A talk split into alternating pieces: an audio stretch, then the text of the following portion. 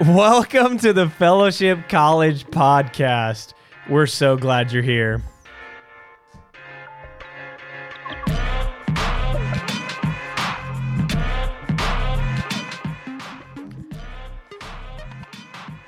Well, we've been walking our way through the Old Testament, both on Sunday nights and through this podcast this semester. And one thing that I've seen over and over and over again is how important names are. God changes names, God gives meaning to names, and it felt like names were a huge part of people's identities back then. And I don't feel that today. I don't feel names have as much meaning or significance. But I think it'd be cool to know what what do y'all's names mean? Hmm. Hmm. Well, my first name, Joanna, means God is gracious. Wow. I just found that out because I just looked it up. We all we all just googled our names right before this. I'll I'll be honest. um, are we doing middle names too? Why not? Do the whole thing. All right. Well, I don't know what my last name means, so I'm just gonna do my middle name. Um, Y- Your middle name's cool. thank you. Um, it's Dipti, D I P T I, um, and it's an Indian name, and in Sanskrit it means light, glow, shine, A, or a ray of hope. a ray of hope, if you will. God is gracious, ray of hope, Balraj Stafford. Yeah. Yeah. That's a good name. Yeah. what a name. If anyone knows what Stafford means, let me know. Matt Stafford, Super Bowl champion, Sounds My very husband's English. dad's name is Matt Stafford. but not the Matthew Nah. Stafford. I wish. Bummer. Highland Park, King of Highland Park. That's awesome. Um, my name, Jacob, classic, usurper, supplanter. You know, he was not Deceiver. great. Deceiver.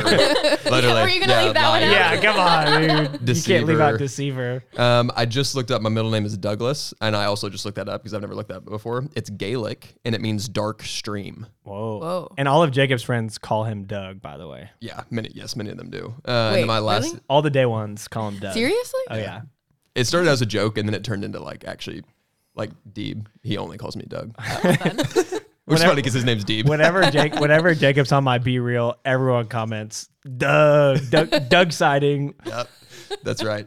But then my last name, Book Out, means hard fortress or fortress hard, either way, and it's English, Old English. Old So English. Old. Dece- deceiving dark stream of a hard fortress. Whoa. Whoa, that kind of It's kind of crazy. kind of angsty. Yeah. Yeah, Wow. I like punk that. rock. Um, my name Joshua, for those those of you scholars out there, is actually the same name. It's just a translation of Jesus, Whoa. which is kind of. I, I feel like kind of sick. we sh- well, it's sick, but it's also intimidating. We should. I feel like we don't name people Jesus because out of reverence. So why do we name people Joshua? Mom, Dad, if you're listening, that's on you for that one. but Jesus means, or Yeshua means, the one who saves. That's a lot of. It's a lot of pressure. So like savior. Charles, my middle name, which you'll only hear me use my middle name on the golf course because I only use my middle name when I'm when I'm angry. and so Charles just means king, and Wow. then Barnard uh, just means bear. So the Savior King Bear, That's, That's pretty cool. a pretty cool the name. king, the King Bear who saves. Oh. It's a Disney movie. I'd watch it. Wow, let's do it. Oh my gosh. if Uh, Disney, Disney, if you're listening right now, I'm open uh, to making a movie about me. Yeah. there Just we want to go. put that out there. Okay, thanks Disney. Um. Okay. So my name. Well. Okay. My middle name Janae. Um. Joanna. Janae. Yep. Like Forrest um, Gump. Yep. you Are you- can you say it like that, please? Are you trying to say offensive. Janet? No, it's Janae. I feel like you're. I feel like you're trying to say the word Janet right now. and No. You're having a hard time. I'm not. Janet. Janae. Yes. Uh, okay. Janae. Janae. um. But it also means I may not God be is a gracious. smart man, Janae. Shush. like Joanna is, Joanna and Janae both mean God is gracious. And apparently, according to the Oh. good old Google, it's because it stems from, it's like the, the feminine form of John. Oh. So, Oh. yeah, that's cool. Whoa. And then- that's cool. Pierce um, is apparently related to the Greek, like To stab for Peter. something. So Oh. it's rock. So Oh, okay, so God is gracious rock, but then Eiley, here we go, guys. Are you ready for this? Okay, can we go three for three? Um, I is AI, like AI, AI. not artificial intelligence. r- r- r- Different. r- r- I means the ruin. Whoa, Weird, crazy. And then Lee, what what was it? We were looking it up yesterday. Lee is uh defend Defender. Defender, Defender of the Shield. So, ruin. defender of the ruin. Whoa, God is gracious rock. Crazy. Dang. Weird. It's like we see Ai somewhere else. were you gonna make the transition? Can you please say it again? I was enjoying you transitioning. It's crazy that we're talking area. about Ai, the word AI, because in our walk through the New Testament or the Old Testament, we're going to talk about the city of Ai, specifically in terms of God commanding his people to devote it to destruction. And so our question today, what does that mean? But more specifically, does God command genocide? Specifically, as we look through Deuteronomy and Joshua, does God command genocide or the, the destruction of a people group? And so, Joanna, do you want to read uh, our passage for today? We'll be jumping around quite a bit throughout Deut- Deuteronomy and Joshua, but we'll we'll try and anchor in this passage. Okay, yeah. So this is Deuteronomy 7, um, verse 1 through 6. Um, and this is a command from the Lord. So I'll just read it out. Um, when the Lord your God brings you into the land you are entering to possess and drives out before you many nations the Hittites, the Girgashites, Amorites, Canaanites, Perizzites, Hivites, and Jebusites, seven nations larger and stronger than you. And when the Lord your God has delivered them over to you and you have defeated them, then you must destroy them totally. Make no treaty with them and show them no mercy. Do not intermarry with them. Do not give your daughters to their sons, or take their daughters for your sons, for they will turn your children away from following me to serve other gods. And the Lord's anger will burn against you and will quickly destroy you. This is what you are to do to them break down their altars, smash their sacred stones, cut down their Asherah poles, and burn their idols in the fire. For you are a people holy to the Lord your God. The Lord your God has chosen you out of all the peoples on the face of the earth to be his people, his treasured possession. Whew. Okay, intense. That was really good at reading. Good job, Joanna. Really good. you did a great job. You did a great job That- too, Eileen. No- Notice I, I wasn't allowed to read again this week. For those of you that weren't in our meeting, Eiley said, "I'm never reading again." That was horrible. Everyone is now gonna follow Baal because how how terrible my reading was, and so someone else has to read this week. We did not kick Eiley out of reading. That was her own choice. but one thing that we see in this passage is it it is intense and it does leave a lot of questions. I know a lot of people look at this passage or passages like this in the Old Testament and are filled with fear, frustration, anger. Is the God of the Old Testament the angry God? And then we get Jesus, the kind God. What's going on here? Is this another time where we have to get some some context, have to get figure out what are some of the presuppositions that come into this passage?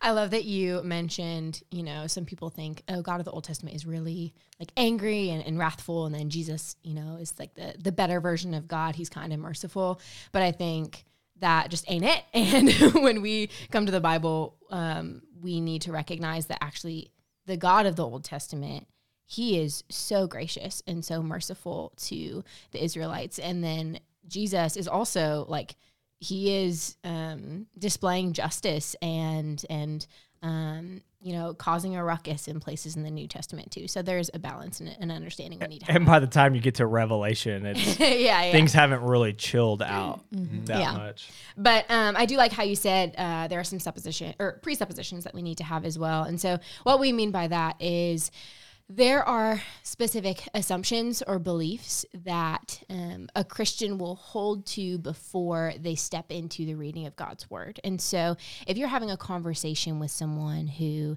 is asking questions or making statements like, oh, well, I, I don't believe in God because I think he um, condones genocide or whatever, whatever, and you're stepping into that conversation, there are certain beliefs that in order to understand the Christian viewpoint, you have to um, listen to. It doesn't mean you have to to believe it, um, but as a, a Christian, as a Bible believing Jesus follower, these are understandings that are um, core to the faith. And so those are things that you have to hold to when stepping into this conversation. Does that make sense? Was that clear, guys? Okay.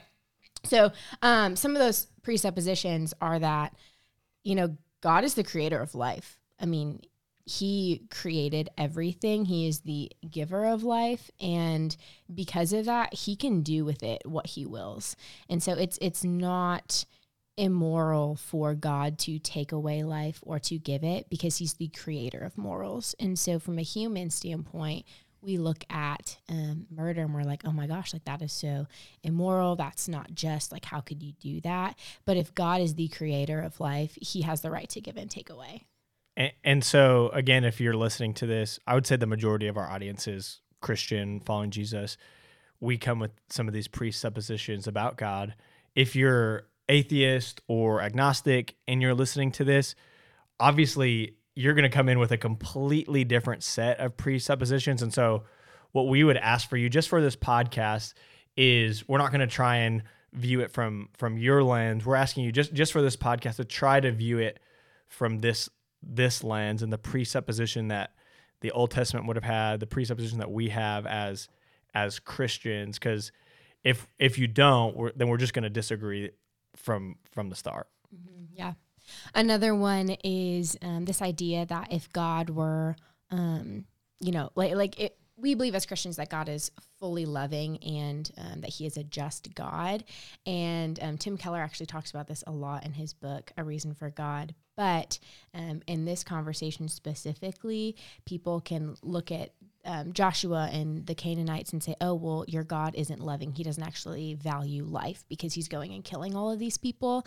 Uh, but sometimes the way that God enacts his um, plan for the world is him enacting justice. And so by him um, moving the Canaanites out of the promised land to Israel, that is him enacting justice. And so, um, I mean, we're going to get into this later, but the Canaanites were a just awful people group. um, I mean, let's just let we we can talk about it. Well, this podcast will just Great. flow. We'll see where it goes great, great. because we'll talk about that because uh, no matter where you're coming in on this podcast, your view about God, everyone to at least some degree would say, I care about justice. There's a line that if you cross that, there needs to be some sort of punishment or retribution or some way to make things right.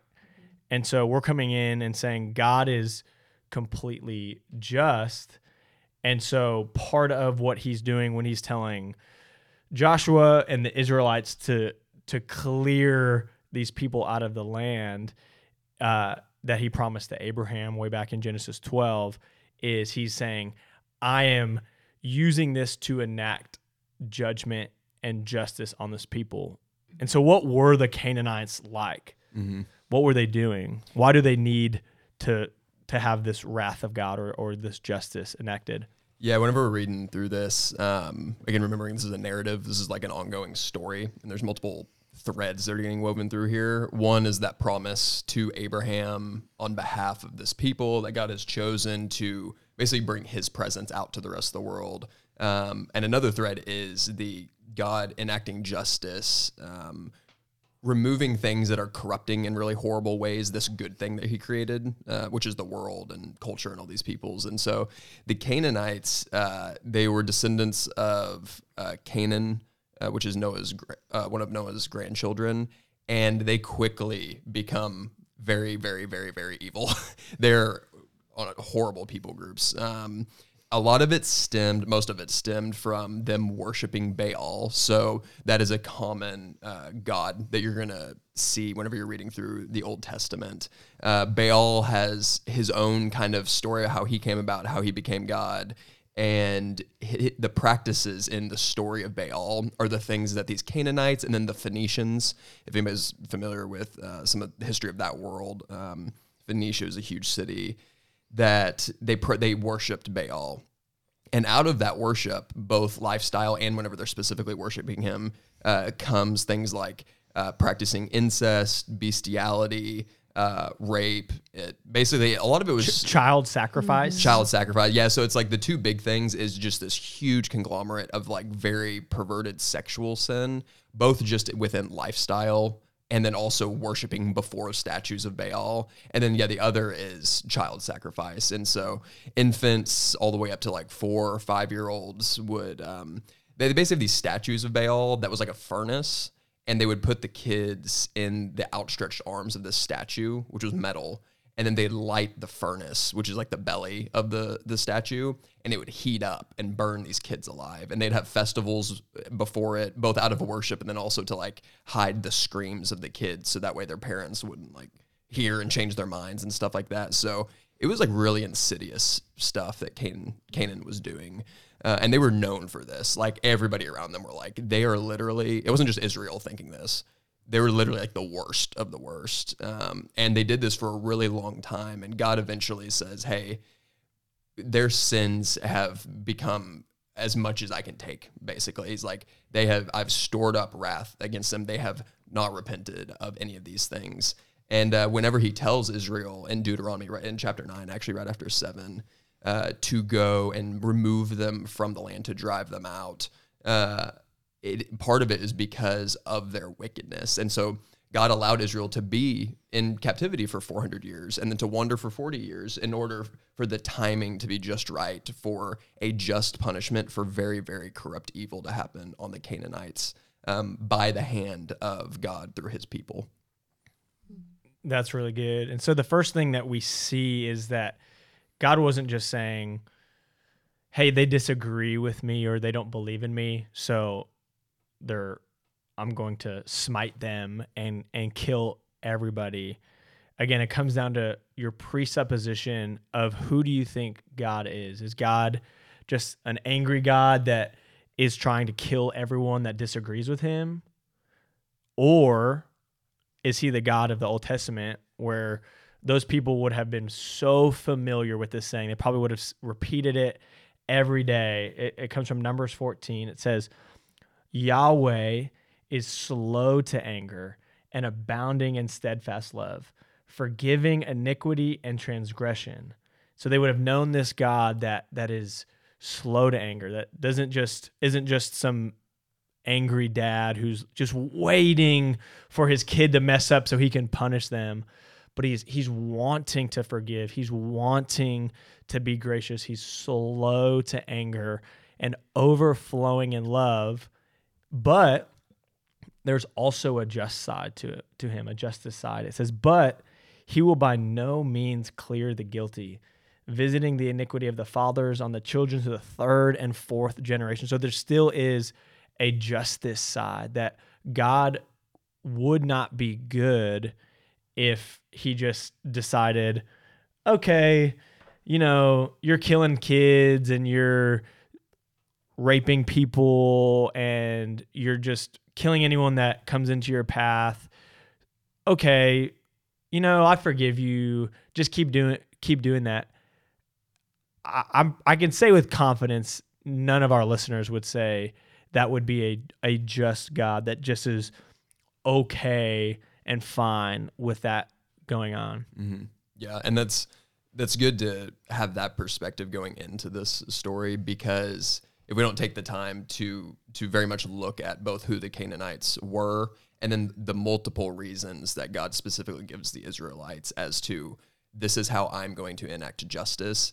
It, it is easy to just read like, oh yeah, just go annihilate all these people and be like, why would he do that? But it's you take it out of the the context, which again we pr- beat that to death. You always got to read it in context, which is super helpful. Yeah.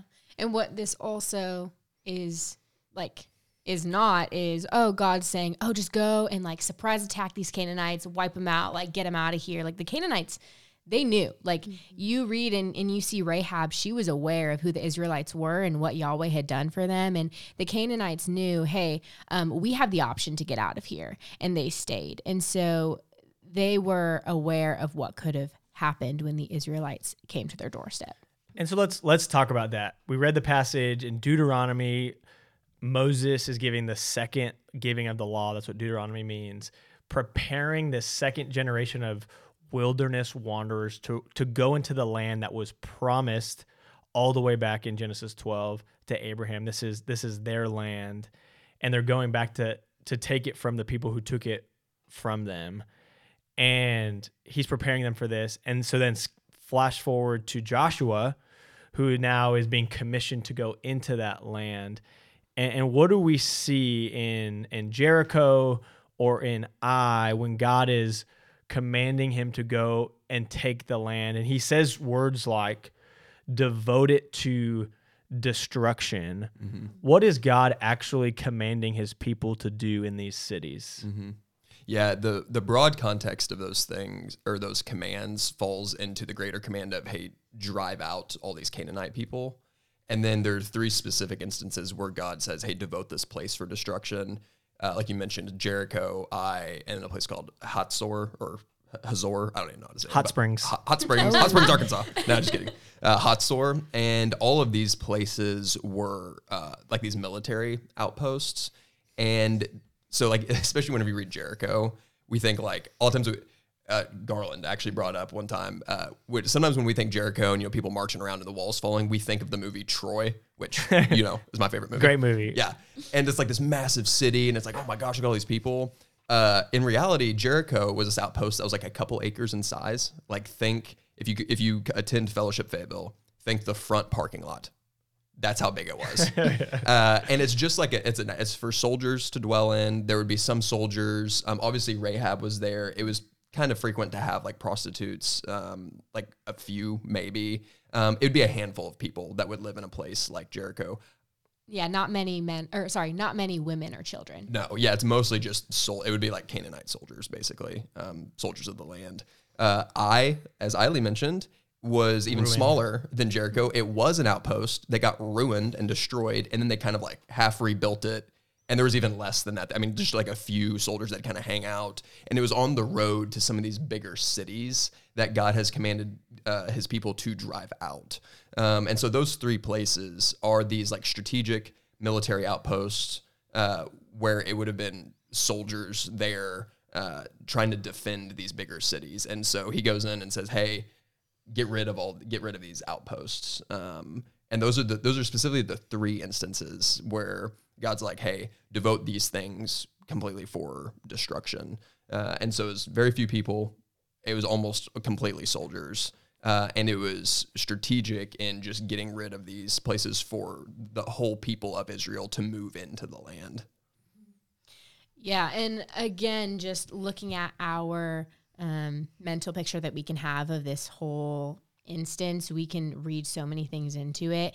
Yes, there were those three cities that were devoted to that destruction, but Yahweh says, Hey, I'm going to clear this land little by little. Like, this was not a mass, like, swooping in of the Israelites, just destroying everybody and this super violent thing. Like, this is over many, many years, very slowly. Um, the Israelites are coming in and God is clearing out the land before them. The land that was promised to the Israelites. It's not the Canaanites' land.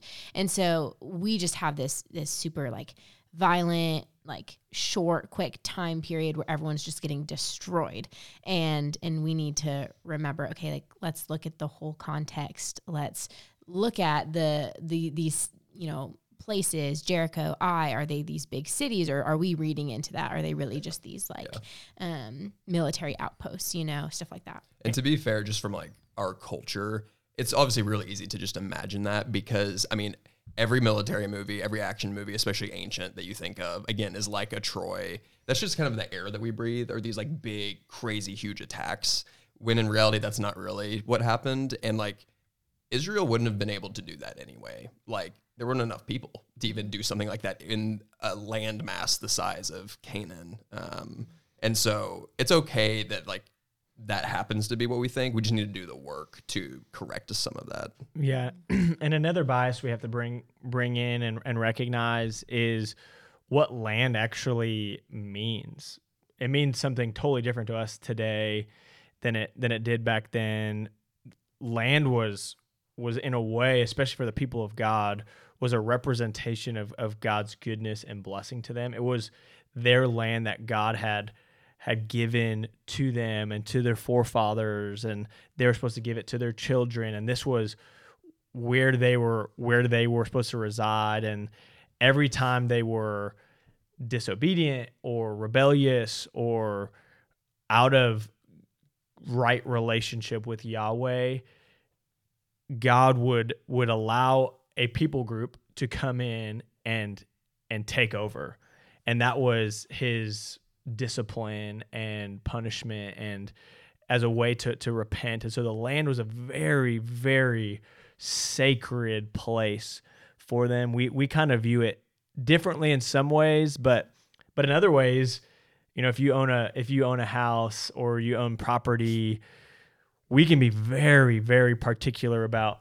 our land. If our neighbor has a tree that's that's growing into our yard, or if someone mows on the wrong side of the fence or or just even creeps into our allotted space a lot of times that that irks us and causes us to be to be angry and hey this is this is my this i this was purchased for me this is mine and so there is a part of that that we can maybe still see glimpses of today but looking back, it was even more important because this was this was one of their ties to Yahweh. Mm-hmm. I know that God is blessing me because this was the land that was promised to my people thousands of years ago. And so the land was a very was a very special thing. This is a big this is a big deal. Yeah, and you see that being given and taken away throughout the whole storyline of the Bible. I mean, as we read the Bible, we see God just I mean,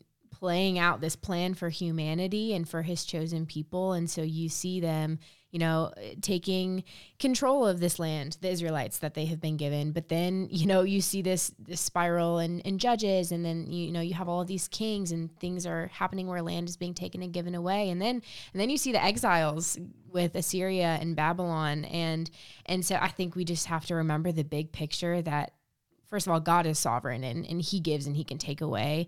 Um, but also he is just. And so yes, he in in the story of Joshua is enacting justice on this horrendous people group to to give Israel what they were given originally. But then we see this later on with the Israelites where their land is taken away from them because they are not serving Yahweh as well. And so there's kind of like these waves going on throughout the Bible.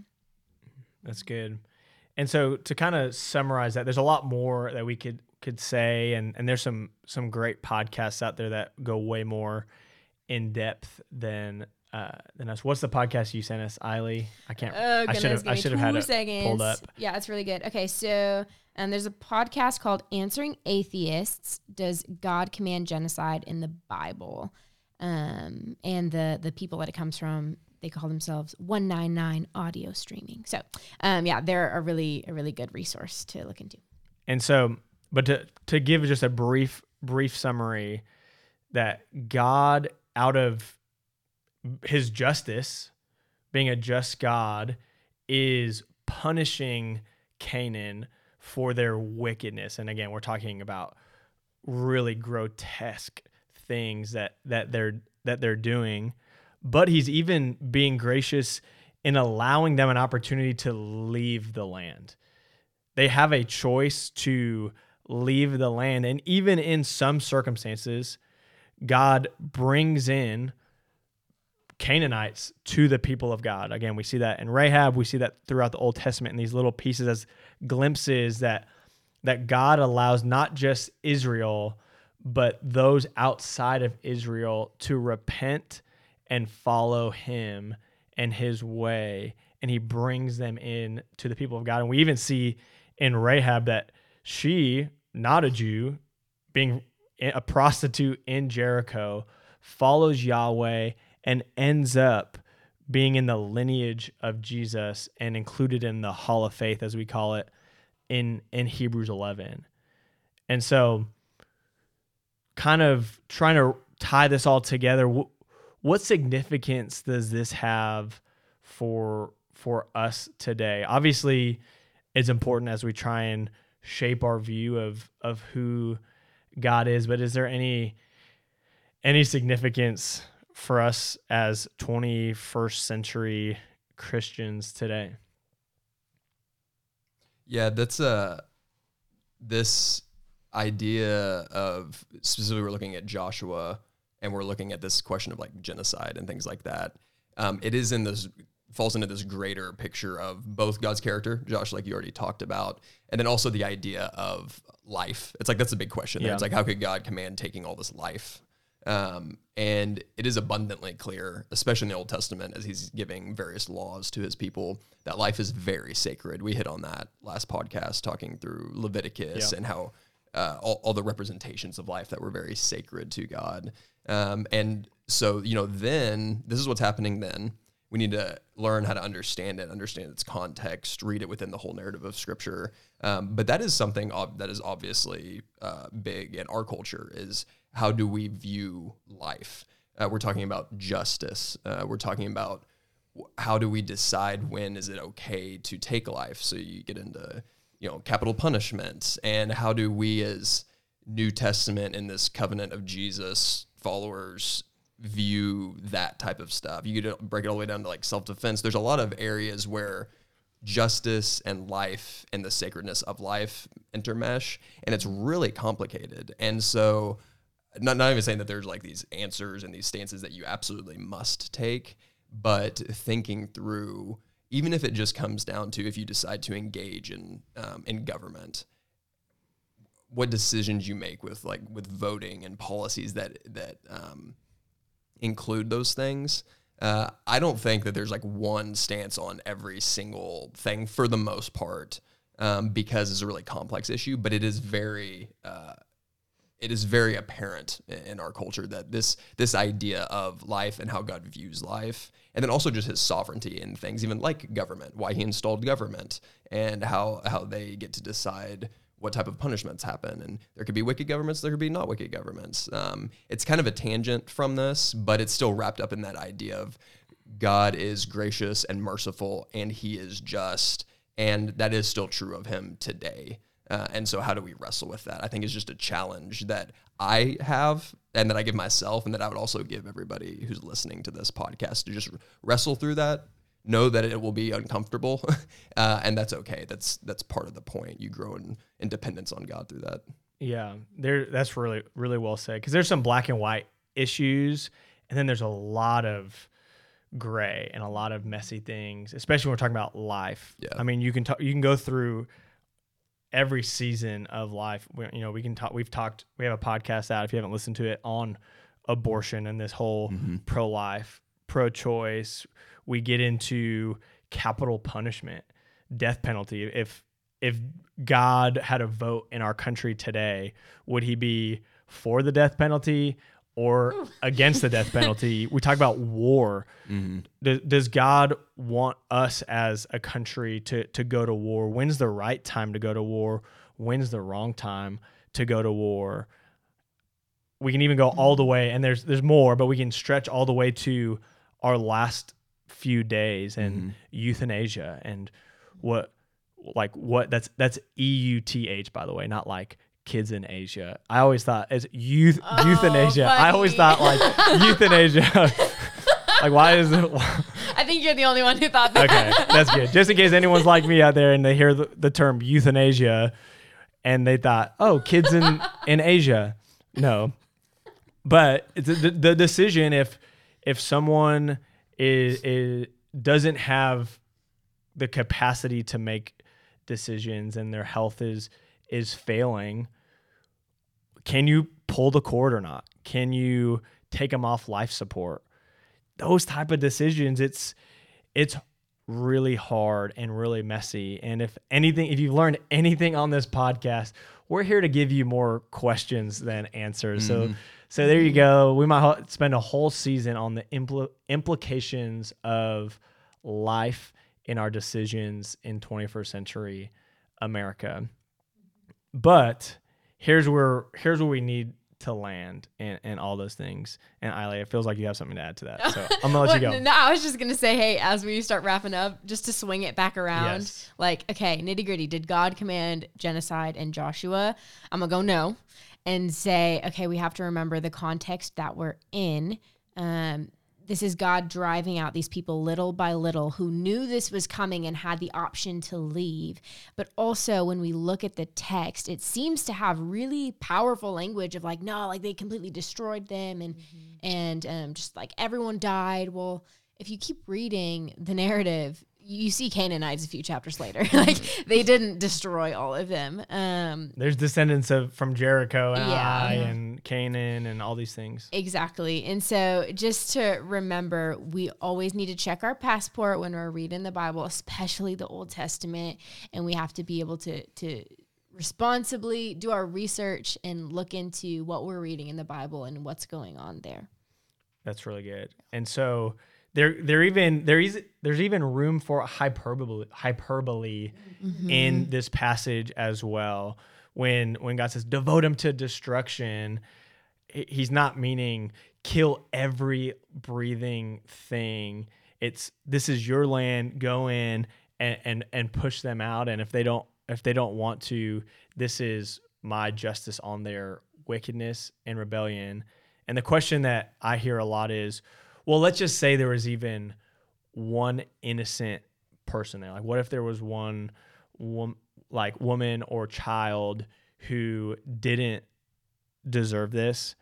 And we don't have to go there, but now that I've already brought it up, yeah, yeah, let's go. we'll we'll go there and and understand that that even our leaders in our country have to sometimes make some of these decisions in this podcast that we already mentioned earlier they talk about on 9-11 they they found out there was a plane that had gotten hijacked and that they they weren't exactly sure where they were headed but they were headed towards a place that had a ton of people.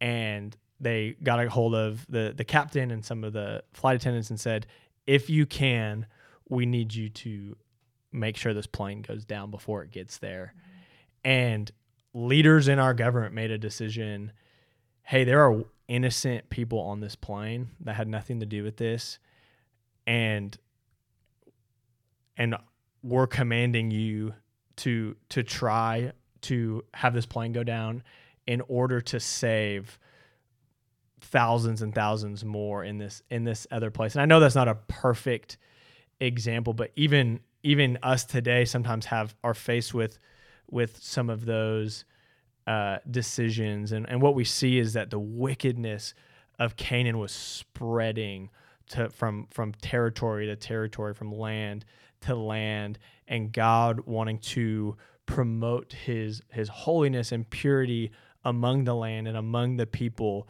was doing what was best for not only Israel but for for all the land for all the surrounding people who were being being killed and subjected to all these things because of the wickedness of of Canaan. So there's I know that's not a perfect example and you can only take that illustration so far, but it does kind of at least open our minds to the possibility that that God in his infinite wisdom being outside of time makes decisions that we might not understand in the moment but are, are for the good of his people and for the land. Yeah. Yeah, we remember God is merciful. And so even if we look back to Sodom and Gomorrah, I mean, he was willing to save the city if there were righteous people in it, you know? And so um, even if there were righteous people in um, Canaan, you know, like, okay, well, what would God have done? But say, okay, well, even if there are, even if there were um, righteous people in Canaan, well, one, God did save Rahab. Um, but also, if there were innocent men and women and children, exactly what you said, Josh, um, you know, God is just and merciful, and He also is all knowing. And so um, He knows what is best. And that's a presupposition, again, that we have that, that God is the one with the most knowledge and understanding. And so um, for Him to um, take out this small, you know, maybe small group of innocent people to then save the whole nation of Israel and the whole surrounding nations so that that corruptness wouldn't spread, then God has the right to do so. And it wouldn't be the last time that he subjected someone to that was innocent to death, to punishment for the good of the multitudes. And so that's what we see in Jesus. We see that that God gave up his son, perfect, flawless, no blemish, no what does it say? No no spot, no blemish. This perfect sacrificial lamb gave him up to death on the cross in order that the multitudes, that anyone of, of not just Israel, not just the Jews, but of all these nations, no matter what their wickedness, no matter what they've done, no matter how bad their past is, that they could they could look to him, that they could believe in him, and that that death of an innocent man could cover and cleanse uh, a people of any nation and any tribe and any language. And so that's what that's what we see. This is the God, the God who we sometimes see as as angry and wrathful and full of vengeance is actually a God that is abounding in steadfast love, that that is forgiving, that is slow to anger. And we see even in the New Testament that he desires all to be saved. No matter if you're a murderer, no matter if you're in prison, no matter what you've done, he his desire is for you to know him. His desire is for you to have your past cleansed in the blood of Jesus. So if you're listening to this today, no matter what you've done, no matter where you've been, no matter what country you're in, whether you're from Israel or from Canaan, he wants you to look to Jesus for the forgiveness of your sins and to be a part of his people and to have this relationship and to dwell in this land with him. So, shoot, that's the gospel. Are you a pastor? Pastor Josh always comes out at the end of these podcasts. And so sometimes it's cheesy. Most of the time it's cheesy. Okay, we'll say it. But if you guys have any questions, I know that we're just scratching the surface. There's so many podcasts out there that that can answer this more in depth and in detail than, than we can, but we just want to help you to navigate these questions and to point you in the right direction. And so we're here if you need anything. And until next time, grace, grace and peace. peace.